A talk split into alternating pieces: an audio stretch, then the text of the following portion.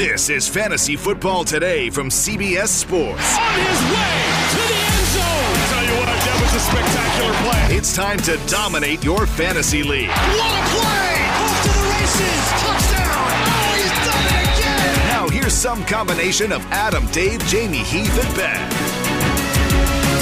Well, it's already been a pretty wacky year. A lot of unpredictable stuff. Anything crazier than the Bears being four and one and somehow winning that game? They have won three games this year already while trailing by double digits. Welcome to the show, everybody. We will recap the 20 to 19 victory for the Chicago Bears. Adam Aizer with Dave Richard and Jamie Eisenberg. Start or sit for the most of the NFC home games, plus uh, Philadelphia and and Pittsburgh. And the last game we preview will be Buffalo and Tennessee because we may not see that game, but we're optimistic that it'll be played on What? Tuesday. Well, it's true. It's true. We got Tuesday football. Hey, Adam, Yes. guess what? What? Tom Brady thinks the Bears are three and one. Got anything else? Uh, no, I used all my good ones uh, on the fantasy Oh, football. team. everybody, you gotta listen to fantasy football today at five. JB's just firing zingers right after the game at I Tom said, Brady. I'll, I'll give you one of the, I think, three jokes I told, which was um, when Adam was saying, listen to the fantasy football today in five. I said, Tom Brady loves this podcast, except he calls it the fantasy football today in four. Jamie was on fire. You know, actually, interesting stat to come out of this game. Tampa Bay, they have the lowest fifth down conversion rate in the NFL, guys.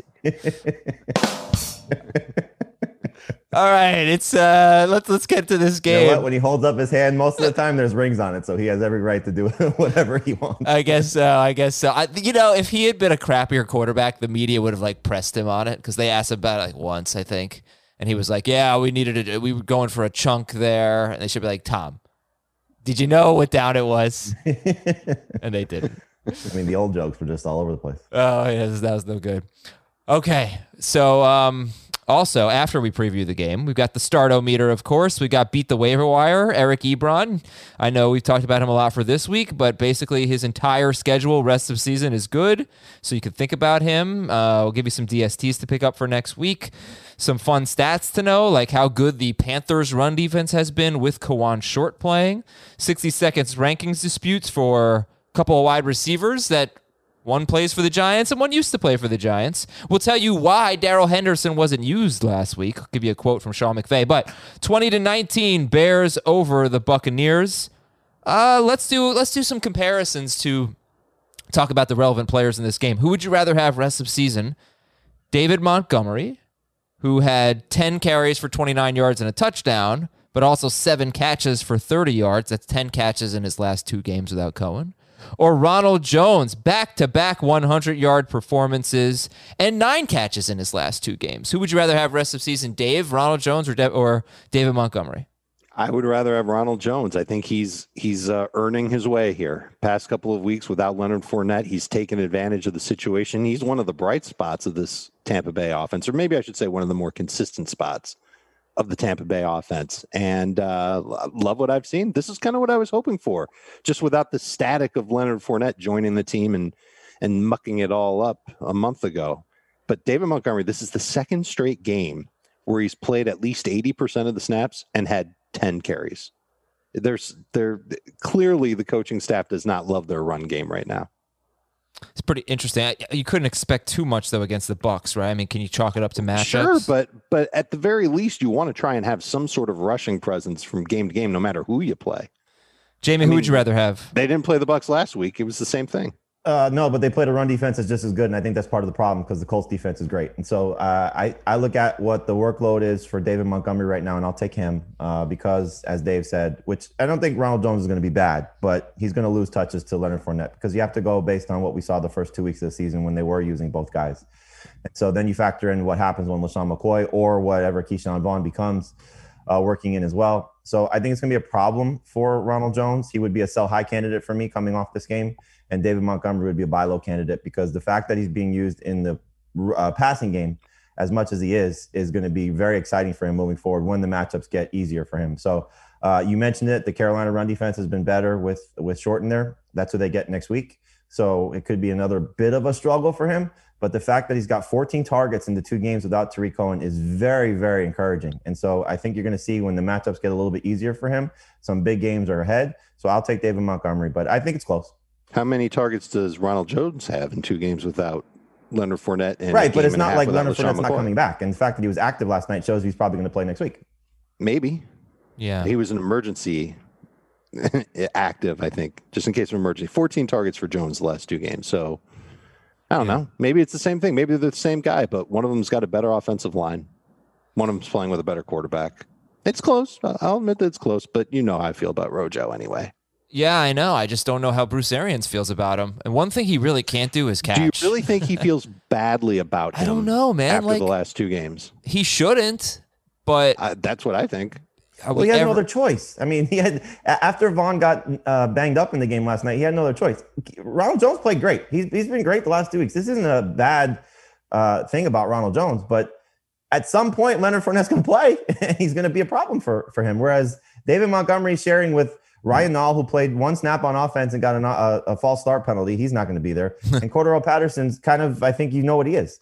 You know, so if Fournette takes twenty percent of the work, thirty percent of the work, maybe 10% of the work. I don't know, but he's going to take work away from uh, Ronald Jones, and at some point, it's going to be a problem. Okay, let's do our next comparison here. Who would you rather have rest of season or, or rank them? Chris Godwin, Mike Evans, Allen Robinson. Chris Godwin, Mike Evans, who has scored a touchdown, at least one in every game, and Allen Robinson, who uh, is a PPR machine. I'll still take Godwin first, Robinson second, and Evans third, and that's the way I had it ranked in PPR. Yeah, I I don't know when Godwin's coming back, so I think he would be third for me. If I felt good about him playing in week number six, then I'd probably put him first. But I don't know when he's coming back, and I don't know if he can stay healthy when he does come back. I will take Evans, Robinson, Godwin. Uh, horrible day for Scott Miller. Did not get one target. Played 63% of the snaps. He was banged up coming in, but that really stunk. That was disappointing. Decoy. I get, yeah, right. Um, who who would you rather have rest of season, Rob Gronkowski or Jimmy Graham? And did this game not get enough appreciation for having two of the greatest pass catching tight ends ever facing off against each other in the twilight of their careers? You know, both had some interesting moments. Uh, Graham's touchdown catch was awesome, Mhm. and you know Gronk just does not look right. He's just laboring all over the field. Mhm. Um, but you know had uh, you know decent numbers for what he's been this season. I'd rather have Graham. I'd rather have Graham too, but I'd much rather find somebody else off the waiver wire every single week than trust either one of these two. I I mean, I, I think what you're saying is, is is probably the way most people feel, but Graham's been productive now in three or five games, and it's hard to overlook that they use him in the red zone as much as they do. He could have had two touchdowns in that game. They d- Yep, he- it's true. uh, I thought his red zone targets came on the same drive. Am I wrong? It- you, you might be right. Yeah, but no, but he he, He was real close to scoring before he actually did score, so that would be two, not two touchdowns in the game. Right, but the broader point for Jimmy Graham, and the the stats haven't updated on Pro Football Reference, but I'm pretty sure this is now the case. I think he is now tied for the lead in red zone targets with Aaron Jones. Uh, that he is, and right up there in targets inside the 10 yard line too. That's where they that's where they look for him. You see Um, the air he got on that touchdown catch? I mean, that makes dads everywhere feel good about themselves seeing something like that. Anything else in this game? I mean, do we want to talk about Mike Evans? He's been very touchdown dependent. He had two 100 yard games, but both of those were without Chris Godwin. And uh, He didn't look right last night, He yeah, that's a good point. He was he wasn't he wasn't fully healthy. so the extra time will help him. Okay, yeah, must start. All right, and that's the You game. can say goodbye to Anthony Miller if you haven't already. Yeah, twenty to nineteen. I cannot believe they won that game. I just good for them. Good for them. The offensive line for Tampa Bay was terrible. Wirfs, The most right? Fraudulent four and one team in NFL history. The Bears. Yeah. Uh, no, the other team that's four and one, which is none. Well, Tom, Tom Brady thinks they're two and two. All right. Sunday is a big day. It's week five, and you're going to have a lot of questions about, hey, which games are actually happening this week? Tune in to CBS Sports HQ. How do you do that? You download the CBS Sports HQ app on your connected device, your Amazon Fire, your Roku, your Apple TV, whatever, CBS Sports HQ. 10 a.m. to 1 p.m. Eastern. Tune in for that. Twitch Uh, twitch.com slash FF today. We just answer questions for an hour. It's really fun. Noon Eastern on Twitch. And then 4 p.m. Eastern on Twitch, Lowe's home team watch party, Giants and Cowboys. Steve Weatherford joining us to represent the Giants, DeMarcus Ware joining us to represent the Cowboys. You will not get better football insight. And with the question, the the things we've learned over the last few weeks from Dante Hall, Shawne Merriman. Shawne Merriman told us about the grunts that Tom Brady makes when you hit him, uh, which it was really funny. Um, Danny Woodhead giving us so much football insight. Damien Williams giving us so much football insight. Talking about Jay Cutler. Uh, good stuff. So join us 4 p.m. Eastern on Twitch for the home team watch party presented by Lowe's. All right, the news and notes. Tennessee Buffalo is going to be played Tuesday at 6, I hope, because that's just awesome. If you didn't listen to FFT in 5, Jamie mentioned it. This game, if it's played on Tuesday, it will count as week 5. So that's that's good, but um, just be aware of that. And the Bills are scheduled to play on Thursday that's not going to happen if they play on Tuesday. They will. I don't know why they're not playing on Monday. They'll play uh, anyway. Uh, okay, what I'm saying is in week six. I don't know why they're not moving the game to Monday. Tentatively, they're moving it to Sunday. Bills Chiefs, but just give it like move it to Monday. Um, Denver New England will be played Monday at 5 p.m. So there's football all the time, ladies and gentlemen. Injuries. Drew Lock may not play this week at New England. We don't know yet. Justin Herbert named the permanent starter. Jamie, Justin Herbert rostered in 61% of leagues. Very enticing schedule coming up. The Saints allow the fourth most fantasy points to quarterbacks. Then it's the Jets, the Dolphins, the Jaguars. Uh, what do you think about Herbert? Is he a must add? Yeah. I mean, you know, what you've seen from him through three starts, he's averaging over 300 passing yards per game. He's got two games of the three with multiple touchdowns. He did uh, some pretty admirable things against that Tampa Bay defense last week on the road without Mike Williams and with Austin Ekeler getting hurt. So uh, obviously Ekeler's not back anytime soon, but hopefully Williams will return uh, at this point, most likely week six. This week's interesting because back-to-back road games. New Orleans looks like they're getting healthy defensively with Marshon Lattimore and Marcus Davenport practicing. So just take that into account if you're starting Herbert this week. But I still think he's going to have to throw. He should still have an opportunity to make some plays. And he's a low end starter. And so I, I think moving forward, when the matchups get easier and he gets his guys back, then you're going to really be excited about Herbert. So yeah, what he's shown you through three games makes you should make you excited about what he could be. And you know, like I said yesterday, it's a it's a tough decision, a tough decision for Anthony Lynn. Feel bad for Tyrod Taylor the way he got hurt. This was eventually going to happen. Uh, it just you know it sucks for him for the way that it unfolded. You, most of everybody has a quarterback that's got a bye week coming up after this week go ahead and see who Justin Herbert's playing during that bye week, and if you like the matchup, stash Herbert for Yeah. that. Right. I think they get. I I just know this because I have Dak Prescott in one league. I think their bye is week ten, Yes, and I believe Herbert gets the Jets in week ten. I don't think so. I think he No. gets them in week seven. Oh, maybe he's on Week a bye in week ten. six. yeah, Yeah, Herbert's he's on, a bye. in week He's on 10. bye in week 10. Yeah. Uh, next week is the Jets. And He you does know get what? the Dolphins in week ten, though. no, he, who does?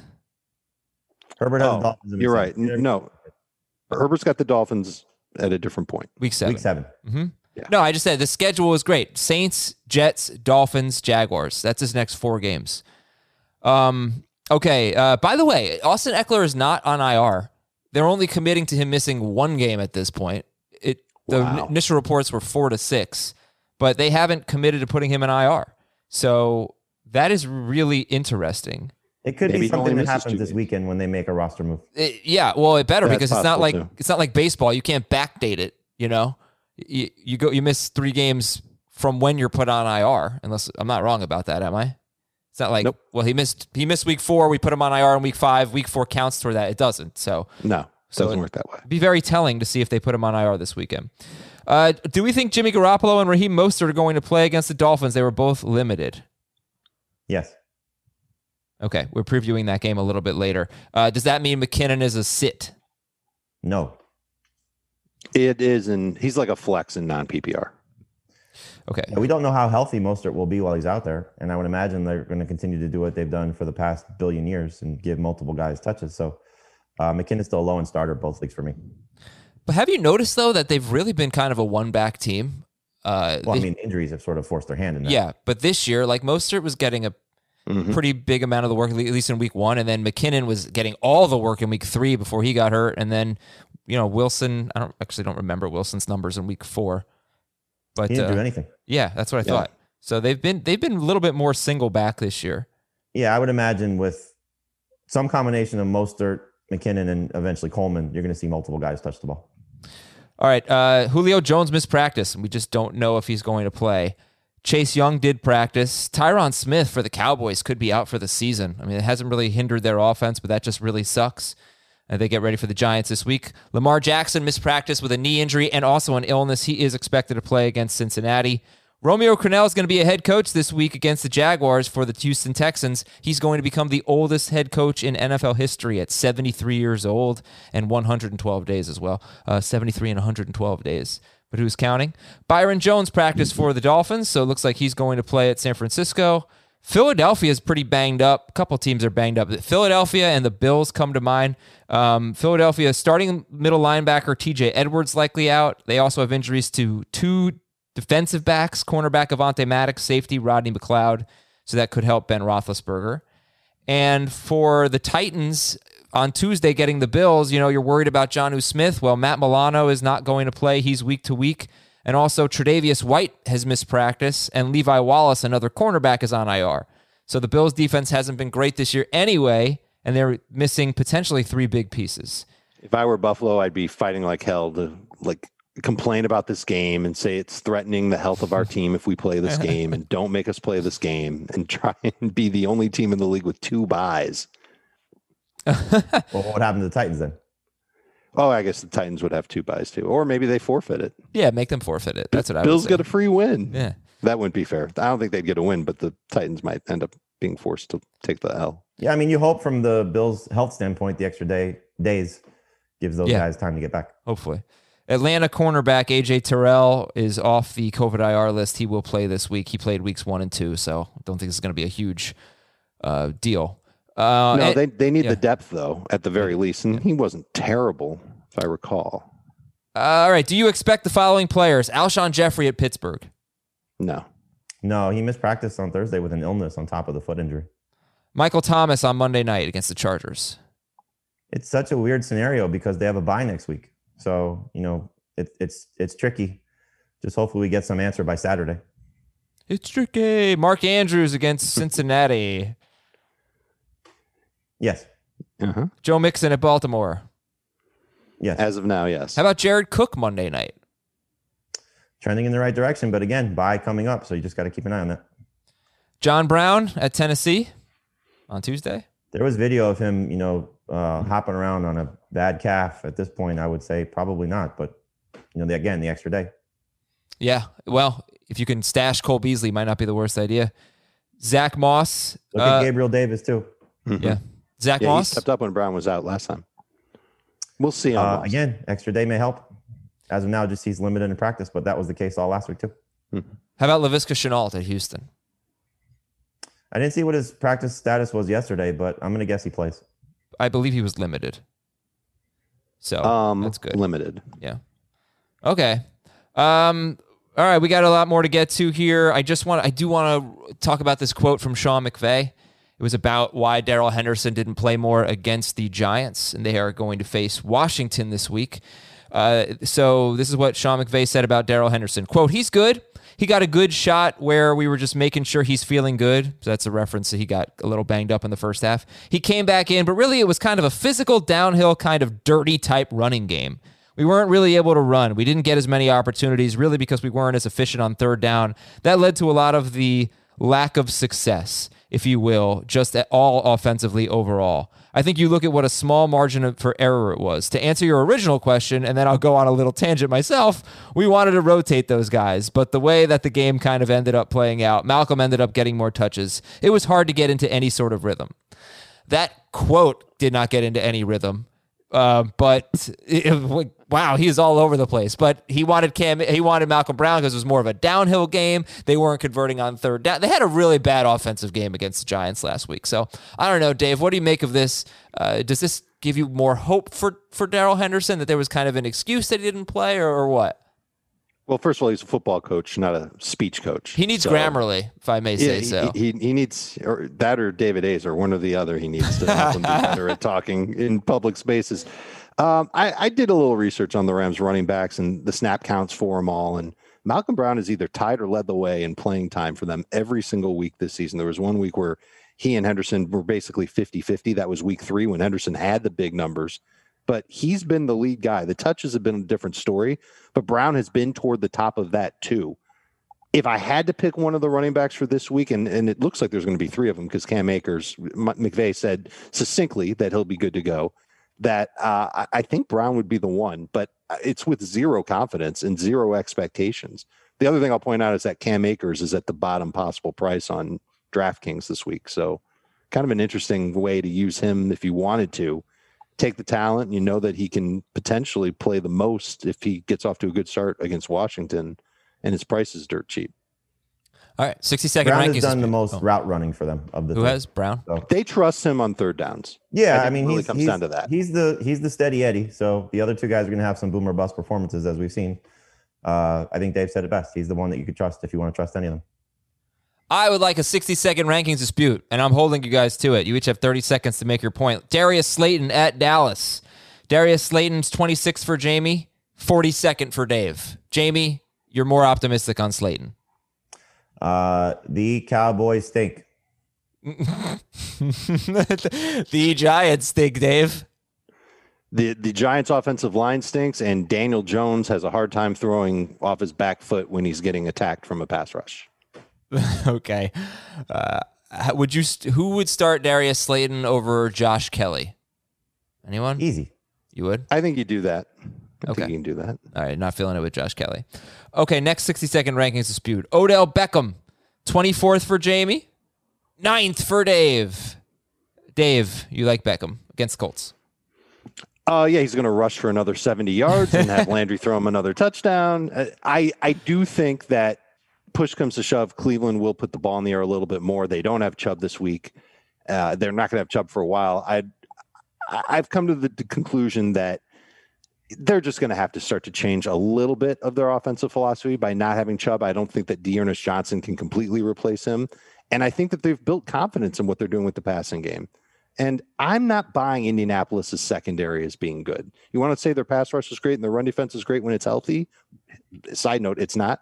Uh, fine. But I, I think Odell does fine this week. I think he ends up getting in the end zone again and maybe close to 100 yards. Okay. Jamie, uh, you like him, but not as much. Yeah, no, I'm not chasing his points from last week when his uh, wide receiver threw him a touchdown and he had the 73 yards rushing, like Dave said. Uh, this is a good defense. It may not be a great defense, but their pass rush is going to be a problem for Baker Mayfield if, in fact, they decide to throw things, throw the ball more, and change things up, which I don't necessarily believe is going to happen even without Kareem Hunt there because their identity is their identity. And so I think this is going to be a game where both teams try to run at each other. And uh, as Heath said, this game could be done in 50 minutes. Uh, just based on how these two teams operate. So I think Beckham's targets come down. I don't trust him against a good defense until I see it multiple times. And so he beat up on the Cowboys like Darius Slayton probably will. And I think most teams probably will. So I would take Slayton over uh, uh, Beckham if I'm playing in DFS for sure. Okay. Uh, good news for the Colts, by the way. Uh, middle linebacker Bobby Okereke. I don't remember how to pronounce his- Okereke. Okereke. Okay. Um, he practiced in full yesterday, and Darius Leonard is, is optimistic, but he has not been practicing. But at least looks like they'll at least have one of those two linebackers this week. Not that that's big for Beckham, but you know could, could help for Kareem Hunt. Um, all right, just some stats to know. Devin Singletary facing the Titans. They allow 5.9 yards yards per carry to running backs. That's the most in the NFL. So hopefully he gets the work that uh, that we need. It's a good matchup for him. Same game, Ryan Tannehill. Three straight quarterbacks have thrown for 311 or more yards with two touchdowns against the Bills. So that's good matchup for Tannehill. Uh, we'll talk about that game. That's the last game we're going to talk about, like I said, for obvious reasons.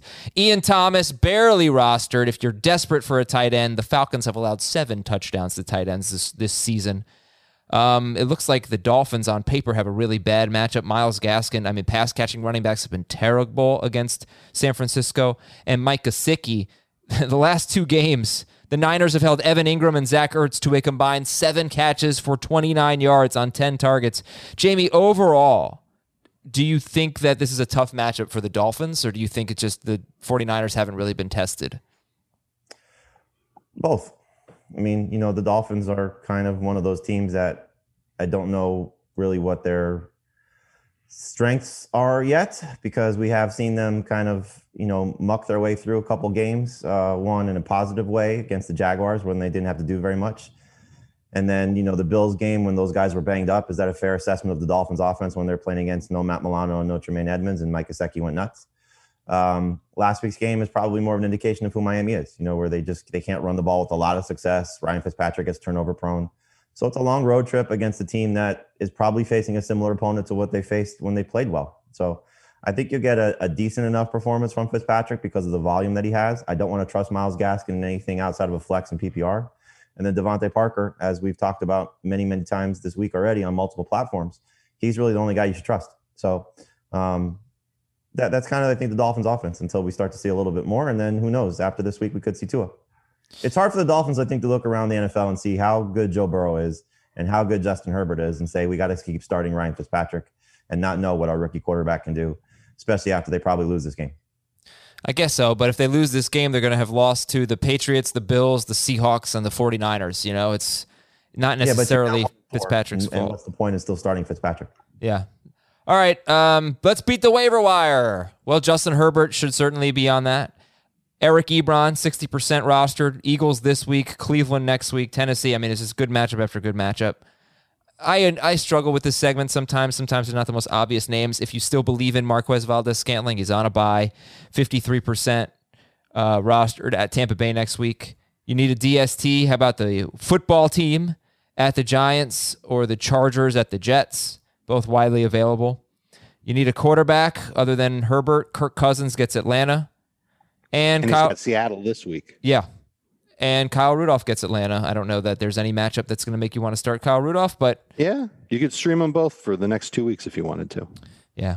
Eric Ebron might be the prize. We shall see. Chargers and, and football team DST. Getting used to saying football team. Startometer for the last three games we'll preview today. that would be Dolphins, Niners, Bills, Titans, and Rams and football team. Startometer, uh, Jimmy Garoppolo if he plays against Miami. Three. Four and a half, Ryan Fitzpatrick. five and a half. Uh, six. Why so low on Jimmy Garoppolo? 'Cause Volume. You don't, yeah, and you don't have to start him. There's just the problem with quarterbacks is that there are so many other guys that you can put in there and say, all right, I think he will get me three touchdowns. Yeah, but you're you'd rather have I don't think Garoppolo can get me three. You'd rather I have start him over Fitzpatrick. Brady this week. you'd rather What have about uh, Fitzpatrick Over than, Foles, too. than uh, Tannehill or than uh, Garoppolo. Garoppolo, yeah, I would rather have Fitzpatrick. This is I've I've got no basis for this. It's just gut feeling that Fitzpatrick lights up the 49ers. I, I I wouldn't be surprised. I mean, he's that type of guy. And He he, look, he it's three when, straight when we need him, he lets us down, and then the week after that, no one's using him, and he goes crazy. it's three straight games of at least 20 points and he's running you know so those those two things is his amount of pass attempts and the amount of times he's he's running the ball those are the things you like I thought he scored eight. Didn't he score 18 last week? Or he scored 20? Uh, doesn't matter. Okay, uh, Myles Gaskin, zero to ten. Six Uh, and a half in PPR. yeah i would say six in ppr four in non-ppr Yeah, Raheem Mostert, uh, Seven. eight in non-ppr seven in ppr Jerick McKinnon, assuming Mostert plays. seven in PPR, five in non. yeah i would say seven and six Deebo Samuel and Brandon Aiyuk. Keep an eye on samuel i think he left or didn't practice yesterday with a non-covid related illness um, if he plays i think he's a five and aiyuk is a four I'd flip it. I'd say Aiyuk five, Deebo four, Mike Gesicki. five, two strict five, given the tight end landscape. Devin Go Greg Singletary. Assuming Zach Moss plays Devin Singletary. uh, ten. Start. seven in non-ppr if moss plays eight in ppr John Brown. If he plays, Mhm. nine. Uh, six in PPR, seven in non-PPR, Uh, Cole Beasley. six in both, Yep. Ryan Tannehill. five in both. Six. Better in PPR than non-PPR. I'm I've I've got to be concerned about Titans. We'll talk about it later. But I mean, the way that the last two weeks have gone for them without practicing or anything like that, like Well, there's a formal chance they could all Formal practice. Yes, that's true. That's true. Uh, there's a chance they could go out there and look totally crappy. Or they could just be really fresh, and who knows? Yeah, because it is a pretty good matchup, especially with the injuries that the Bills have and the points that the Bills are probably going to put up. So AJ Brown, Uh, if he plays, Six. which it seems like is going to be the case, I would say seven, especially with Corey Davis out, Jonnu Smith, with Milano out, eight, Seven, Jared Goff at Washington, seven, seven. a Rams running back at Washington. We already addressed this. None of them yeah, great. like four, Yeah. Antonio Gibson, eight PPR, seven non, Sure. Terry McLaurin. eight mean, PPR, seven non. Yeah, yeah, it's true. You're well, gonna start. he's going to matter get what. Ramseyed. That's fine. Okay. And Tyler Higbee. Eight in both. Six and a half. Oh, why shortchange the listeners? How about Robert Woods and Cooper Kupp? You're gonna Uh, start again, them. ten in both. Okay. To the games. Giants To the games. at Cowboys. Yeah, I'm leading off with this game because I based on the rankings, I get the sense that Jamie's a lot more optimistic about the Giants. They are the lowest scoring offense in the NFL, but they are facing one of the worst defenses in the NFL. I get the sense he's more optimistic about the Giants offense than Dave is. We alluded to that a little bit with Darius Slayton. Is that fair to say, guys, that uh, Jamie's a little higher on the Giants? Sure. Everybody's probably a little higher on the Giants than me. Not me. Uh, the uh, Giants are nine point underdogs. The total here is 54. It's a pretty big number. So um, hopefully a lot of points in this game. And uh, all right, so Jason Garrett revenge game. That's awesome. That usually means something, by the way. When the former play caller or head coach comes back as an offensive coordinator against his old team, there's success there. I guess we could start with the Giants. I'll come back to the stat of the game. It's kind of about Michael Gallup. Uh, Daniel Jones, uh, you don't trust them. 19th for Jamie, 22nd for Heath, or for Dave, rather. Actually, 14th for Heath. But Ja- Daniel Jones, you know, he's faced four teams, and the competition's been tough. But he's every quarterback that's faced the Steelers has scored 20 to 22 fantasy points, six point per passing touchdown league. So he was normal there. But against the Rams, against the Bears, and against the Niners, Daniel Jones has scored the fewest points of any quarterback that has faced those teams. So he's been worse than than it's not just the competition. He's just been bad. Um, so don't start him. Any interest in Devonta Freeman? Flex. I mean, 15 touches last week, four catches. You know, so he's their guy, and we'll see how he does. I mean, I don't think you want to start Devonta Freeman, but we know you're down Austin Ekeler, you're down Nick Chubb. You know, you have Aaron Jones on a buy, You have whatever Lions running back you may have been using on a buy. So he's going to get work. You know, that's the that's the floor. The floor is work. the The upside is probably not so high, but I mean, again, if you're stuck, you lean on somebody that's touching the ball. He's their running downs guy, and they'll throw to him on running downs too. Running downs meaning not third down, not second and long, stuff like that. Um, but they've been using Dion Lewis more in that pass down situation. Gallman has spelled him a little bit. Um, Gallman had a lucky long run last week, so Freeman looked good. I, I agree, he's a flex. Uh, Malcolm Brown, Darrell Henderson, Devonta Freeman. Who's the best? Brown for sure. Uh, you can make a case with Akers back that Freeman's better than Henderson. I, I think you can make the case that Freeman's better than all three because I think he'll. I think he's the safest to get twelve touches. Okay. Cowboys 20th against running backs, 4.53 yards per carry to running backs. Um, I, I guess I don't. I just to go back. I mean, in a DFS standpoint, I know nobody's confident starting Daniel Jones, but I'm do you- playing Jones in a bunch of tournaments. okay, that was my question. There's the upside there. Yeah, for sure. I mean, Dallas stinks.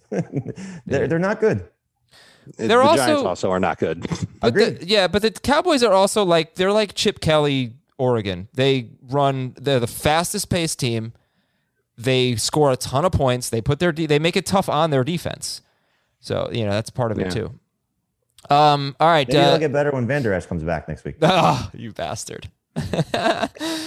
uh, Darius Slayton, we already talked about. Jamie likes him. Heath loves him. He's got, well, I don't know. He's got him top 20 and Dave outside the top 40.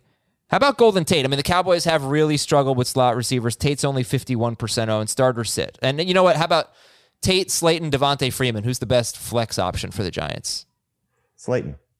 I think Slayton because of the upside. But Tate's not far Certainly a behind. non in PPR. PPR. Okay. And are we starting Evan Engram this week? Yes. 10 targets Yeah. last week, of course. Yeah. I think he's the one you can feel the best about. Yeah, boy, the Cowboys have been so bad against tight ends. Hurst, I still think yards. he's risky, but he feel it feels like he's the one you could go with this week because of the target share. Hurst, 72 yards and a touchdown. Olson, 61 yards. Hollister, a touchdown. Hooper, 34 yards and a touchdown. So Engram might have his best Austin game of Hooper's the year. making plays against you. You know you're not good. Yeah. Um, Dallas, Dak Prescott, start him. The weird thing about this game is if you look on paper, the Giants defense has been pretty solid this year. They don't give up a lot of big plays. They've given up the fewest pass plays of 20 plus yards. They've given up only one pass play of 40 plus yards. It was a busted coverage against Cooper Kupp last week. Fifth fewest yards per game, fifth fewest yards per play, 10th highest pressure percentage. That's like pressures and sacks and hurries basically on dropbacks. I don't get it. I don't buy it. But so far, the Giants have been pretty good defensively. And uh, I think, you know, the, the everybody expects the Cowboys to put up a ton of points. Start Dak, start Zeke, start Cooper. How do we feel about Lamb and Gallup this week? And that's why I brought up the stat about the, the big pass plays. The Giants so far among the best in the NFL in limiting big pass plays. That could be because they face the Bears, Nick Mullens. Uh, the Rams don't really throw downfield. and Didn't they face Mullins go for 300 against them? Yeah, he, yeah, he, they didn't play well against him, but I don't think he had any like big pass plays. In fact, I know he didn't. Um, I think with Gallup, you just kind of understand that there's going to be a couple of weeks where he's great and several weeks where he's boom or bust. Um, more boom, I mean more bust. Excuse me. So in a matchup like this, where you know, yes, the numbers may suggest that this is a good defense. I don't buy it, like you said, Adam. So he's a number three receiver. You know, I, I don't think a lot of people are going to sit there and say I have to start Michael Gallup. He's very, much better in DFS than he is in redraft because when he has one of these big games, you're going to be happy about that. But this has, you know, kind of been the the the flaw coming into the season is there's a lot of mouths to feed in this offense, and he's not going to get the same volume of targets that he was used to getting last year. If I told you for sure that John Brown was out Tuesday, would you start Cole Beasley or Michael Gallup in a, in a hypothetical where we know the game is going to be played and Cole Beasley's going to start? I'm starting Beasley. Beasley, over Gallup now in Okay. PPR, and in non PPR it would be close. Would you? I would do it in non PPR. Would you start And Lamb, oh, Lamb ahead of Gallup, obviously. Marquise Brown or CeeDee Lamb? Lamb. Lamb and PPR, probably Lamb and non PPR as Th- well. This this That Lamar one's cool, Jackson injury is a little bit concerning, just from the standpoint of like we saw last week. They'll build a lead and they could pull him and still win the game. How about uh, Jamison Crowder or CeeDee Lamb? Lamb. Lamb in both. Okay. Uh, all right, let's go to our next game. Oh, Dalton He's played Schultz. two Dal- home games so far. He's got 100 yards and two touchdowns in both those games. That's pretty good. Let's talk about uh, Pittsburgh and Philadelphia here. And Dalton Schultz, by the way, is a top six or seven tight end. He is a must start tight end, even though, once again, the Giants have been good against tight ends somehow. And Dallas is DST. Probably don't want to use them, but Jamie's got him 11th. He's the highest on him. I mean, look, you know, like I said, I think Daniel Jones is gonna have a good game, but you got to play the history of Daniel Jones. He's got you know no touchdowns and three interceptions in three games. So if you, we talked about this uh, when we looking at the waiver wire. There aren't a lot of great streaming DST options, so this could be one that helps you. And I can still see Daniel Jones have like a three and three type of game. You know, Yeah. he, he can go all Jameis Winston on you this week. Uh, I, I could see him have a one in three type game though as well. Like the Cowboys defense isn't any good at all, but that Giants offensive line, it's it's getting pummeled every single week. Mhm. This is this is bad for them. It's bad. It's not going to work out. Philadelphia is at Pittsburgh. Mentioned all those injuries that the Eagles are dealing with defensively. Um, but here's your stat of the game Phil, uh, Pittsburgh allows the fifth most fantasy points to wide receivers. Does that matter to you in this game where nobody wants to start an Eagles wide receiver? I mean, Greg Ward's a dart throw at this point. You know, depending on who's going to play. DeSean Jackson would be interesting if he's back. So just keep an eye on that. Practice. He was limited on Thursday. Uh, if Alshon's out there, I think you want to give him a game before you trust him. But you know, if you're desperate, he could have some opportunities. I feel like you got to give Deshaun a game too, though. Like, Well, how, how can we rush to trust him when he might not even be able to stay healthy for the game? And even Yeah, when he does play, totally, it's not totally. guaranteed. But still, you know, he's exact. He's been playing. I mean, Alshon's been out for you know almost a year.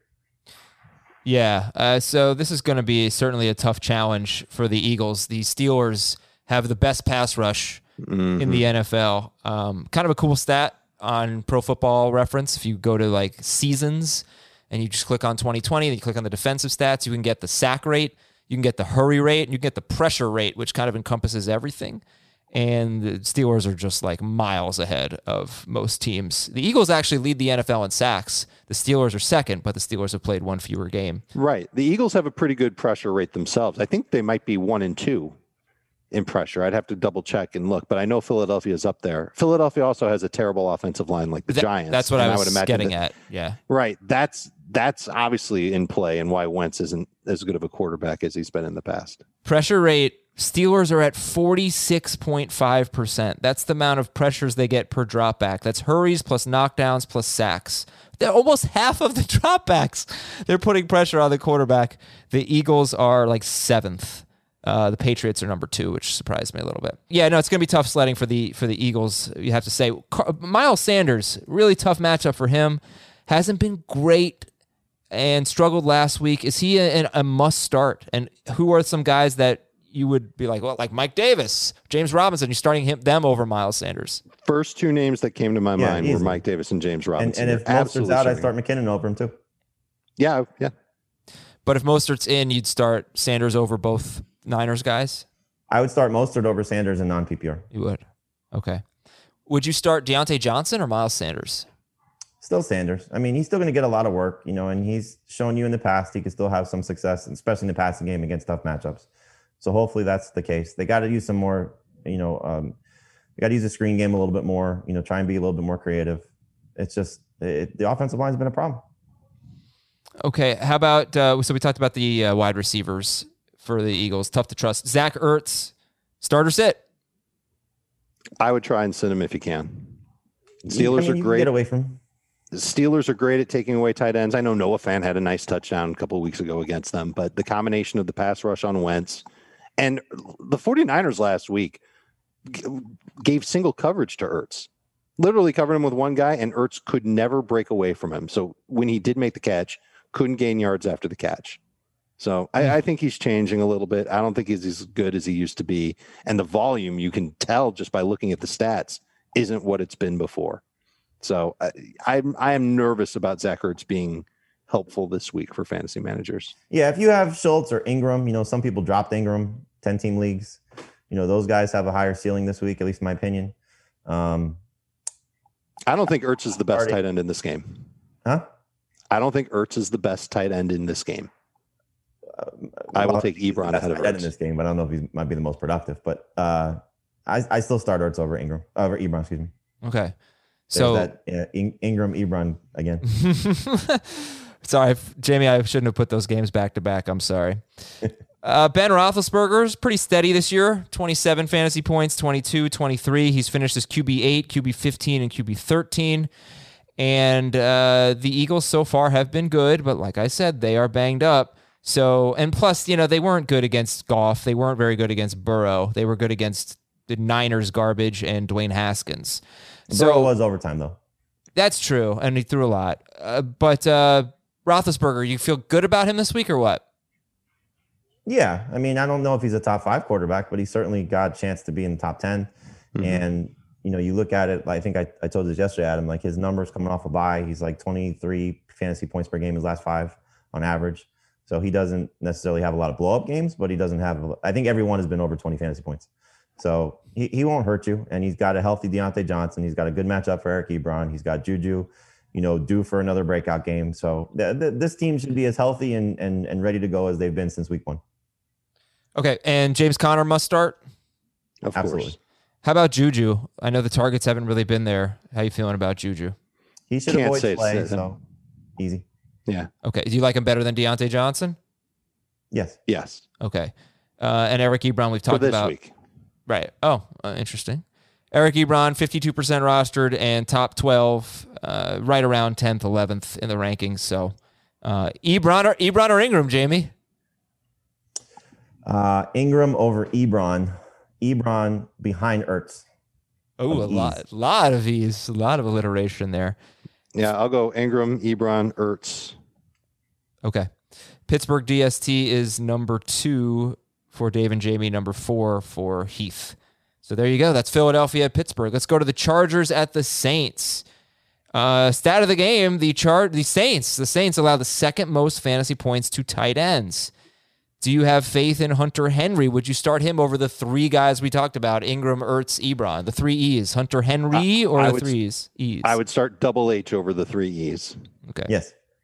Five touchdowns allowed to tight ends plus 100 yards to Darren Waller. Um, all right, we'll stick with the Chargers. Like Justin Herbert in a good matchup. Would you start him or like maybe Jared Goff, who might not have to throw much? If Lattimore and Davenport play, I'd start Goff over Herbert, but Herbert's still in that you know 11 through 13 range. I'd go Goff either way. Okay. How about Herbert or Cousins? Herbert.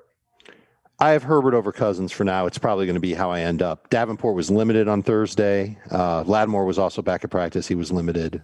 Janoris Jenkins was not at practice. Yeah, again, it's just you know the Saints have a bye coming up. You know, you just wonder what they're going to do with these guys that are banged up. Yeah, there's a chance they could practice all week and then not play. Uh, how about Chargers running backs? I can't imagine anyone's too confident in Justin Jackson, but how are we feeling about Josh Kelley this week against the Saints? They allow 3.57 yards per carry to running backs, and uh, they're good. Uh, We know they're a good run defense. What do you think about Lex? Kelley? Lex? I would try and get away from both of them. We know that Kelley's had the fumbles in the past couple of games. He hasn't looked particularly good. Neither of these guys really looked great last week. Kelley outsnapped Jackson for what it's worth after the Ekeler injury, and he played more in the second half. So if I had to start one, it would be Kelley. I would like to have either one or both on my bench, but you really shouldn't start either one unless you're desperate. Kelley or D'Ernest Johnson this week? Kelley. I'd go Kelley. Kelley or PPR? Would you be desperate enough to start Golden Tate or Jarvis Landry over Josh Kelley? I'd probably Hey, go with the receivers. Not Landry. Okay. Uh, how about the Chargers wide receivers? Uh, just Keenan Allen, and Yes. Yes. no concerns even if Lattimore plays. None. Okay. Hunter Henry, top seven, top five for Dave and Jamie, although I think six, top six of PPR. Um, Drew Brees, starter sit Drew Brees, guys. Prime I'm okay calling him a start. Yeah. Didn't work out so well last time. Uh, it actually did. Did it? Oh, he Green did because of stupid Kamara. Oh, not stupid. Because of Kamara, he did not play that well. But Kamara had like all that yak. Yeah. Yeah, he had 288 and three in that game. Damn. Yeah. Kamara had like half the yardage damn. and if you just wanna- that? and two of the touchdowns. want a comparison? An old quarterback took on a Chargers team at home last week without their uh, without his best wide receiver, and did well. Five touchdowns. Oh, well. you know what? I'm, I'm okay. Listen, the Chargers defense Not the is same. decimated right Yep. now. Eh, Five touchdowns to Brady last week. They have put two starting defensive linemen on IR. Derwin James is obviously out for the year. Chris Harris is out, so things have changed for sure. I'm sorry, I shouldn't have said that it didn't work out so well. That was my bad. Um, but I just he didn't he didn't play great. He does not game. look right. He does not have. He's not having the best of seasons, and obviously not having Michael Thomas for three games is a big reason why. He may not have Thomas and Jared Cook, or he may have both. Yeah. So as we sit here on Friday, I think he's a low end starter without those guys because you got good production last week, at least from Emmanuel Sanders and Tre'Quan Smith. You know what Kamara is capable of as a pass catcher. And this Chargers defense is banged up. If he gets both those guys back, he's a potential top five quarterback because of how bad this defense looks and the fact that he's at home in prime time. I know it's not the same because the fans, but still, that spot for him has always been good. Okay. Uh, so what do you think about? Obviously, if Michael Thomas plays, people are going to start him. What do you think about Emmanuel Sanders and Tre'Quan Smith?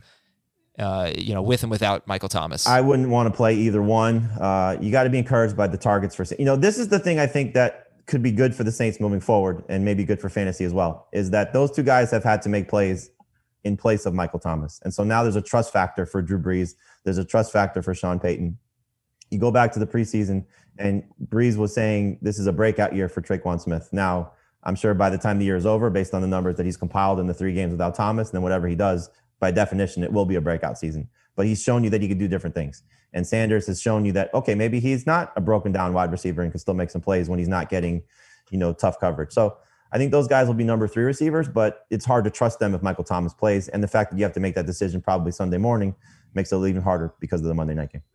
Well, you said you don't want to play. Oh, sorry. Let's- Let, me just follow up on that real quick. I'm sorry. You said you don't want to play the those guys, Sanders and Smith, but are you mean, meaning with Thomas or even if without Thomas. Thomas? Okay. Without Thomas, without I think those Thomas- three receivers. Yeah. Okay. Uh, and Jared Cook, if he plays, will be what? Startable. Yep. All right. M- Probably worth saying a must start tight end, simply because there aren't a lot of tight ends that have his type of upside. He'd be behind the guys in the Giants Cowboys game. He'd be ahead of Ebron for me. He'd be uh, ahead of Ertz.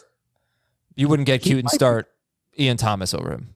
No, I, I I might consider starting him ahead of the guys in the Giants Cowboys game. It would be hard to start him over Schultz in full PPR, but I, I think he could end up having five catches, seventy five yards, and a touchdown pretty easily.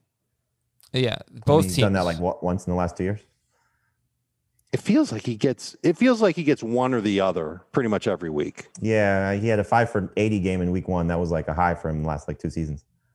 Was it really? Because he's been so good the last. He's touchdown dependent I, well, he was the number two tight end the last eight games of the year. and touchdowns. Not just touch. Okay. Yeah, I mean, Uh, let's go for it. I just don't see him going for five for seventy five in a touchdown. It'll be either be one or the other. Fine. well, this team. That's fair to say. He doesn't get 75 yards in the touchdown every single week. both teams in this game really bad against tight ends. Actually, uh, Chargers have struggled there too. Sit the DSTs. Carolina's at Atlanta. That's our next game. We're going to take a quick break on fantasy football today. Come back and talk about the Panthers and the Falcons. What's up, everyone? I want to tell you about a car that you are going to love. Check it out. The all new Hyundai 2024 Santa Fe is equipped with everything you need to break free from the dull work week and embark on an adventurous weekend with your family. The all new Hyundai Santa Fe's features like available H track all wheel drive, standard third row seating. I love that. Available dual wireless charging pads ensure that you can take on any adventure. So let's say you're ready to take the family on a camping trip or something like that. The Santa Fe is perfect for you. You've got all wheel drive. You can load everyone up in the third row. It's time to start being adventurous, and you need the right car, and that's the Hyundai 2024 Santa Fe. Learn more about the all new Hyundai Santa Fe at HyundaiUSA.com.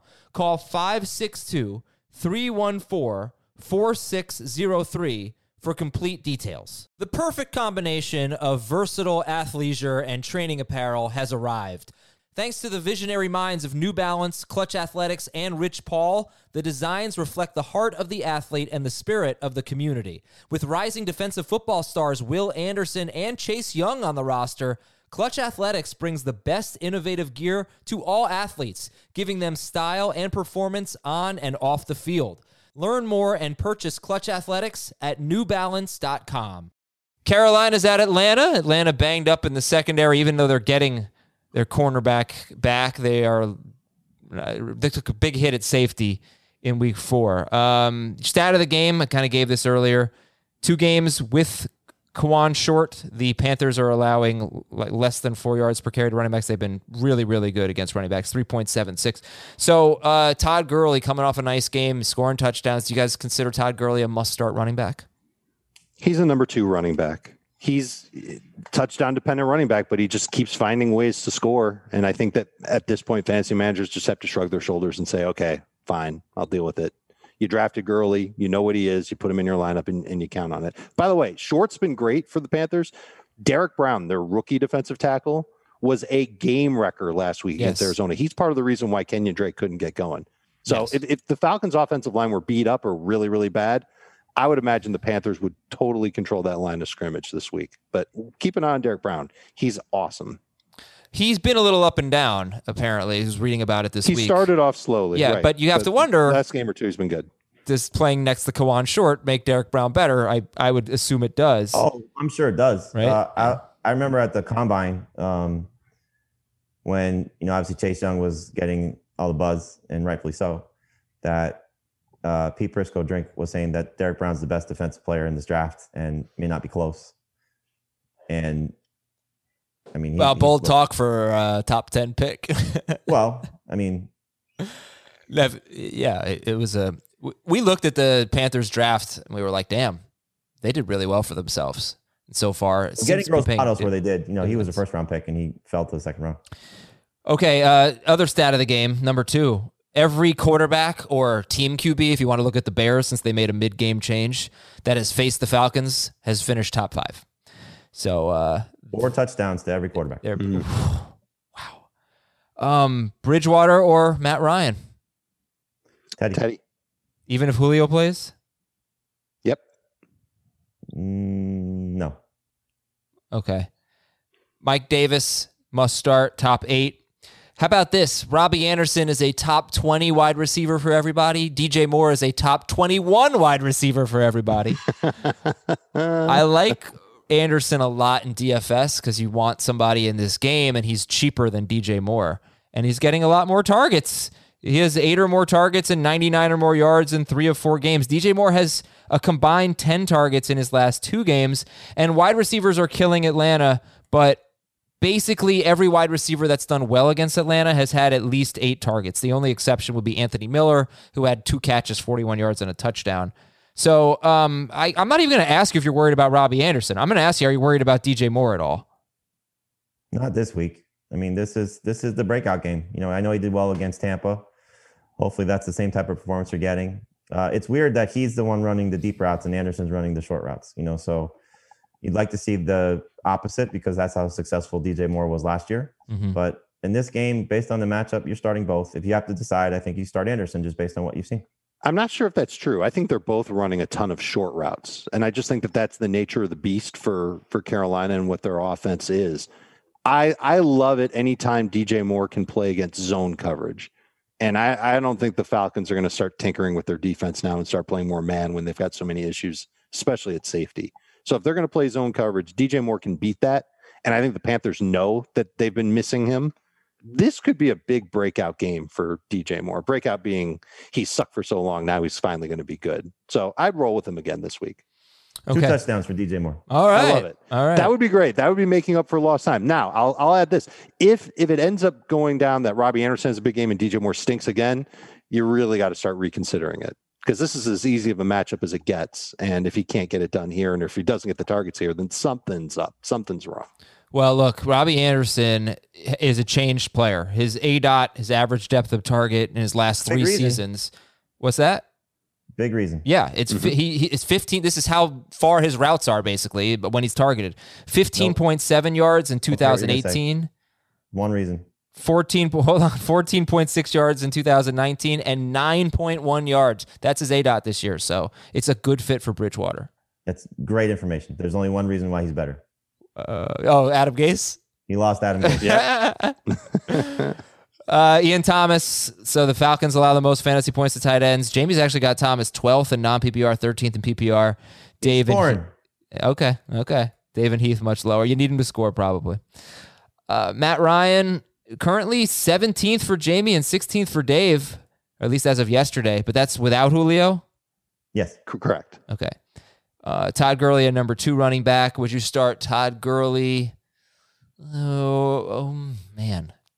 Todd Gurley or mm, CeeDee Lamb? Lamb and PPR. Probably Lamb in both. Okay. I might go Gurley in non PPR. DJ Moore or Gurley? Uh, more in PPR, Gurley and non PPR. I will take uh, more in PPR as well. Calvin Ridley in his last three halves has one catch for 24 yards on 10 targets. It's basically coinciding with Julio Jones getting injured. Worried? Not yet. Yeah, of course. They've been so more worried about close. his injury concern. Boy, Okay. Yeah. they've been banged I- up in those those halves too. And Were his hands banged up, dropping so many passes last week? I- I'm worried about him uh, getting the focus of the defensive coverage. And I know that we're not supposed to love Carolina's defense, but they've been playing pretty well. I think they're getting better faster than we thought they would. If Julio's not there, I think you've got to downgrade expectations for Ridley. Start him, but he's a number two wide Yeah, receiver. I mean he was a top five receiver with Julio. How about Russell Gage? He's only 58% rostered. Uh, what do you think about Gage this week? Number three receiver, better in PPR than none. yeah, I don't want to trust him in non PPR. And Hayden Hurst is startable, low end starter. Uh, that's that game. Let's go to Miami at San Francisco. Uh, generally speaking, how do you see this game playing out? Miami at San Francisco. Niners running the ball like crazy. Ryan Fitzpatrick making wacky plays, keeping the Dolphins in it till the end. 30 to 20, 49ers win. They get a defensive score on a pick six. Fitzpatrick throws two touchdowns and goes for 300 yards with two picks. Uh, we've covered a lot of this on the startometer. DeVante Parker is a is a must start. Although Dave has him 26th in non PPR, 21st in PPR. Jamie's got him top 15. Mike Gesicki's got a real challenge here against this team. Uh, would you start Hayden Hurst over Mike Gesicki? Yes. Yes. Would you start Myles Gaskin over any Rams running backs? All of them. In non PPR, I'll take Malcolm Brown. In PPR, I'll take Gaskin. Would you start Myles Gaskin over Josh Kelley? Yes. In non PPR, I'll take Kelley. In PPR, I'll take Gaskin. You're not so high on Jimmy Garoppolo, and then Raheem Mostert. All right, so McKinnon's a must start if Mostert's out. Uh, wh- why are you convinced that McKinnon's still going to be worth using maybe in PPR if if Mostert plays? Is it just because you think the health?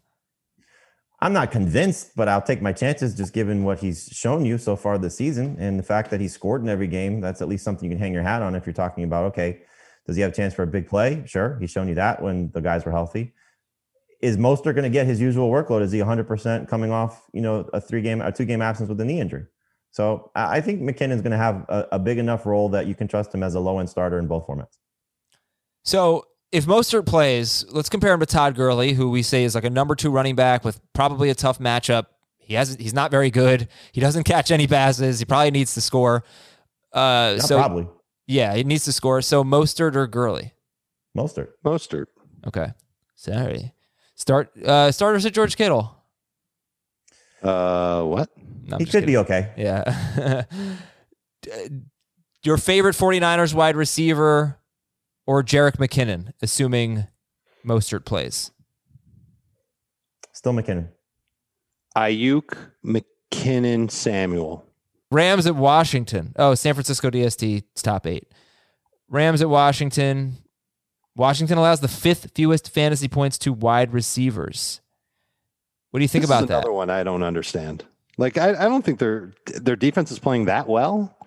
You know, maybe it's a byproduct of who they've played. Maybe it's a byproduct of their pass rush early on in the season. But I, I don't think they've got a bunch of solid cornerbacks that are that are playing great right now. I'm I, I'm not sure if I buy that stat at all. This week, I definitely don't buy it against the Rams. Okay. Yeah, no, I don't think they've had a no wide receivers had 70 yards yet against Washington. Marquise Brown. Oh no, before Marquise Brown. Marquise Brown had 86 yards. And I think that right like Marquise Brown probably should have had a huge game. Just missed the touchdown. Um, they've allowed 30 points in three straight games. So that's Washington, but they're It's seventh. crazy.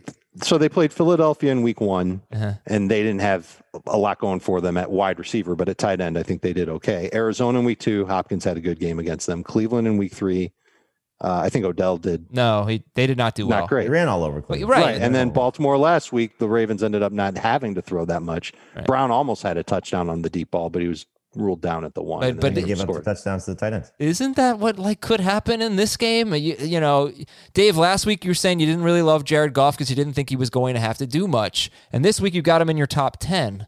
And Jamie, I think you have Goff like think- 13th. My ranking of Goff this week is in reaction to last week and how the Rams were dissatisfied with how their offense ran. And I think that they're a talented enough and disciplined enough team to bounce back from it this week, even though they're on the road, even against a team that's been great against wide receivers. I, I'm I'm thinking that they come out doing executing very well. I don't know where Goff's ceiling is because you know we've seen some really up and down performances. Like he was a surprise against Buffalo because that's really where you start to see the flaws in Buffalo's defense, and you know he played great in a comeback effort. He had the three touchdowns against Philadelphia, but it felt like it was kind of like not fluky, but you know, three touchdowns to a tight end is kind of like there's busted coverage and there's just you know taking advantage of a certain situation. Like he's playing really well from an NFL standpoint. He's just not having these big blow up fantasy games. I don't know if this is the spot. I wouldn't be surprised if it is, but I don't know if this is the spot that it happens because typically, like we saw from him last year, and you bring this up all the time, Adam, is the volume for him is when you start to see those big games, like the Buffalo game. So I don't know if this is going to be one of those spots because they just, like you said, I don't think they have to do it, but he could have like a Philadelphia game where it's just kind of like an effortless, Yeah. you know, three touchdown, 200 yard type of game. Like I don't think he's going for 402. No, you, No, so not unless you- Kyle Allen plays really, really well. Here, here's the secret. yeah. if you think Tyler Higbee has a chance to score, that means Jared Goff has a chance to throw three touchdowns.